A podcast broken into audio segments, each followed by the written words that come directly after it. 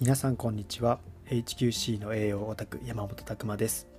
分子栄養学をもっと身近にということを掲げ日々発信をしたり本業では未病産業を作るということに取り組んだり健康と美容を仕事にしていくオンラインサロンチーム未病ラボの運営をしたりしております。この配信では私山本が毎週月曜日の21時から開催しております。管理栄養士も知らない未病予防栄養学勉強会にて語りきれなかったことや分子学を学ぶ上で役立つ知識日々を持っていることを発信しております。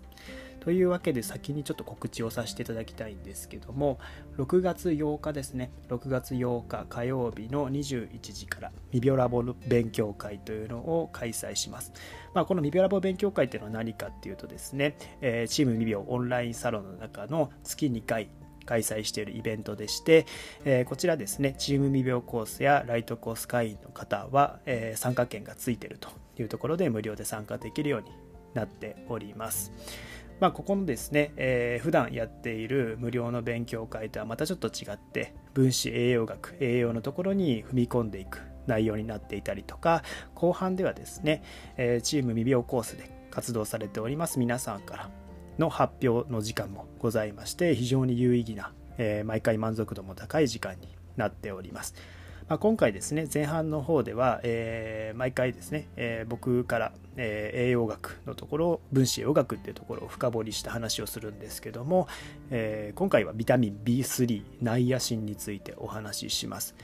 まあ、ナイアシンっていうのはですね本当に体の、まあ、化学反応体の中で化学反応が起こっているわけなんですけどもそこのかなり大部分を占めてるビタミンですね。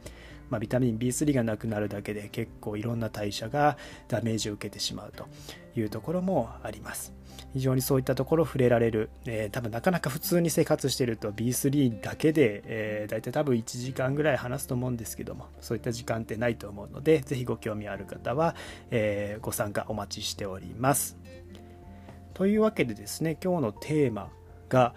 えー、友人が分子栄養学という怪しい領域にはまってましてについて考えてみたというちょっと変わったテーマで、えー、お話ししたいと思います。まあこのテーマのその通りなんですけども、えー、この前ですねこういうお話を聞いたんですよ。えある場所で、え友人がですね分子栄養学という怪しい領域になんかとらわれててみたいなところの話してる方がいたというところですね。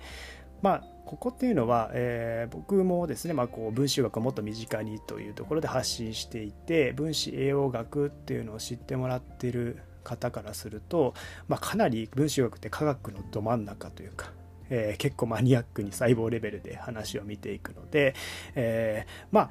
そういったところで、えー、まあ、がっかりするっていうところは、まあ、少しはあるんですけども、まあ、そういった意見にはですね真摯にやっぱり向き合わないといけないですし、えー、そこでなんでそういうふうになっちゃったのかなっていうのも、えー、考察していくことが重要だと思ったので少しテーマとして取り扱ってみました。まあ、まず1つ目ですね、え分子栄養学怪しいっていうこう紐づいてしまっているその方の状況というのは、まあ、まずは本人がどこまで分子栄養学を拾ってるかっていうのもありますね情報としてどこまで、えー、自分で調べてみたかっていうのも一つあるかと思います。まあ、知った上で言ってるのであれば何かその本人なりの理由があると思うんですけども、まあ、単にですね分子栄養学、えー、知らない怖い、えー、なんかなんか怪しいぞとか、えー、っていうところですねって思っているっていう方もいるのかなというところですね。えー、まあ、そういった状態になっている方っていうのは結構多くてやっぱりこう一つですね怪しいと思ったところは自分なりに調べてみるっていうのは心がけてみるといいと思います。例えば量子力学の世界とかこれも怪しいとかえー、って思われがちなんですけども結構ですね僕とかは、えー、まあ、大学では物理系のことをやってたので、えー、振動とかですねそういう体固有振動とか、えまあ、そのものは振動してるんですよね。まあ、そういったところから見てみると、まあ、ありえるんじゃないかなっていうところは、えー、一つ思ってますしやっぱりですね、えー、そこの領域ですね、えー、一つやっぱり自分から情報を取ってみてそれでも怪しいのかあそれだとある程度納得できるのかっていうのは重要かなと思います。で、まあ、ここをですね、えー、言う上にはやっぱり分子栄学の発展の歴史みたいなところも知っといた方がいいかなと思ってます。というのはですね、まあ、分子栄養学って、まあ、1900年代はもっと今よりですねもう怪しい領域だったんですよ。やっぱ細胞レベルの話で、まあ、こうなってる栄養が関わってるって言ってもそれをですね技術的に証明するっていうのは結構難しかったんですよね。今でこそ、えー、こう技術が進歩して顕微鏡とか遺伝子レベルでこう挙動が見れたりとかしていくとどんどんそういったことが明らかになっているいける時代にはなってるですけども、まあ、当時はですねあくまでも仮説とかあ大体こうだろうなというところで推論みたいなところがやっぱりまだまだ大きかったなというところですね、えー、まあ、海外の方でもビタミン C を大量患者に投与してみてどうなるかというところだったりとかマウスに投与してみてどうやるかとかやっぱそういった領域ですね、えー、で、えー、まあその栄養っていうところも認めて、えー、なんかこの栄養で良くなったらいけないという風潮もあるのでそういったところでなかなか研究費とかもですねやっぱ大変なところもあるかなと思います。で、まあ、2005年ぐらいからここの技術、えー、技術ですね科学進歩してるんですよそういったところでいろんなエビデンスが出てきた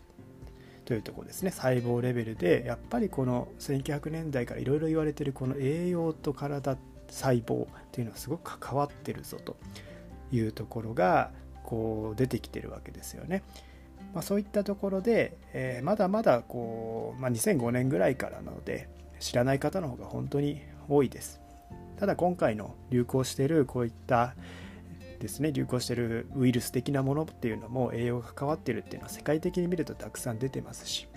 日本でも実はまあこういった研究センターみたいなところでも栄養との例えばマグネシウムとえー、そういったリスクとの関わりっていうのも出てきてたりもしますよと意外と皆さんそれを見つけられてないだけですよっていうのもあったりします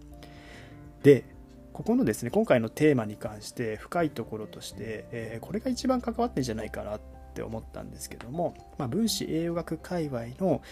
考え方の派閥的なところですね。ここはちょっと、えー、知っておいた方がいいかなと思います。僕もちょっと聞いた話なのでどこまで、えー、まあ、そうなってるかっていうのは、えー、からないですけどこういった話があるっていうのを聞きました。もともと分子栄養学はやっぱり海外の方がベースとなってましてそれを日本でもこうやっぱりこう使っていきたい流行らしていきたいっていう人たちが持ち込んだところになります、まあ、その中で結構ですね、まあ、ビジネス的にそれを持っていきたい人と学術的にこれを研究したい人がやっぱりいたわけなんですよね。で、まあ、ビジネス的に行きたい人は、ま、分子栄養学ビタミンとかミネラルがやっぱり関わってるのでサプリメントとかですね栄養補助食品っていう風につなげていくとビジネスとしてすごくこう発展していけるに適してる学問だなっていうのを思ったりとかっていうとこですね。まあそういったことを思われた方もいると。で一方まあこう根本原因が分かっていく、まあ、シンプルに分子栄学的に考えていくと病気の本質みたいなことが分かるぞっていうところでその人の本質を考えていくっていうところの考え方とかも分かれていったみたいなんですよね。でそのまあ、えー、派生してってるわけでどんどんそれが広がっていってやっぱりこうサプリを持たれてる方っていうのがいます。で当然僕たちもサプリを昔作ってたのでよく気持ちはわかるんですけども、まあ、サプリっていうのはですね大体、えー、小ロットで作っても5000とか1万粒ですね粒、えー、っていうのが、えー、まあ、最小の生産量みたいなところになってくるんですね例えば1日30粒のボトルがあったとすると、え1万割る30で3333ぐらいのところですねまあ、そういったところで物ができてしまうんですね。で大体賞味期限2年とか、えー、を設定しないといけないので、まあ、そういったところで2年以内に3000個ぐらいこう売らないといけないという状態になるんですねでそうするとやっぱり分子栄養学から、えー、サプリメントにどんどんつなげていくお医者さんっていうのもたくさんいらっしゃいますと。いうところです。で、お医者さん界隈ではそういう栄養素、まあ、サプリメントっていうのも一つこうですね、栄養療法っていう世界ですね。えー、っていうところでは持ってる方もいらっしゃいまして。なのでサプリメントをどんどんこう渡していきたいというところでサプリメントにつなげていくっていうのがあります。でさらにこのお医者さんの領域ではこの栄養界隈っていうのは自由診療なんですよね、まあ、保険が適用できない、まあ、これは国の背景もありますやっぱり。栄養素で治ってもらったら困る業界の方がいるんですよね。えー、栄養素って安いんですよ。ビタミン D とかもうこうウイルスとかね結構こう関連予防できるっていうエビデンスは科学的に出てますけどもビタミン D ってめちゃくちゃ安いんですよね、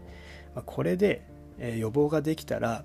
薬が売れなくなるだろうっていう領域もやっぱりあるんですよ、まあ、そういったところも踏まえて、えー、まあこういった栄養素っていうのは自由診療だったりとか栄養療法っていうのはかなり高価なものになってしまってるっていう背景もあります。で、えー、まあその中でですね、えー、まあ、栄養療法の世界っていうところで、えー、すごくですねやっぱり高いものを買わされると。友人がすごいお金を使っていろんなサプリメントとか買って、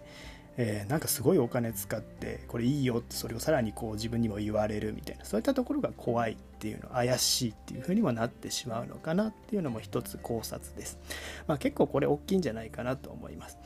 えー、やっぱりその派閥がどうしてもあるので当然サプリメントをバックエンドとして持ってる方っていうのはサプリにやっぱりなってしまいますし、まあ、当然ですね他のそういった根本的にやっぱりその人を解決してあげたいっていう派閥もあったりするのでそこはですね、まあ、あくまで個人の判断です。ビジネス的な、まあ、医療もビジネスなのでですね、まあ、そういったところで、えー、あるっていうのは知っておいていただくといいかなと思います、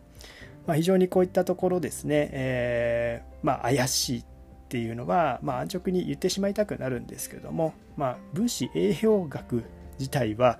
えー、そんな変なもんじゃないですよというところですね。かなりゴリゴリの、えー、理系の学問まあ、ロジックがすごくある細胞レベルで、えー、まあ、超難しいような領域なのかなと個人的に思ってます。まあ、それをですねうまく皆さんもやっぱり学ぶと知っていくとビジネスとして使っていきたいわけですよね。それでビジネスをしたい人もいるっていうところで、それのビジネスのやり方にはいろんな方法があるよと思っていただければいいんじゃないかなと思います。はい。えー、それではですね今日は友人が分子栄養学という怪しい領域にはまってましてという理由について考えてみたというテーマでお送りいたしました。皆さんの日々のインプットアウトプットを応援しております。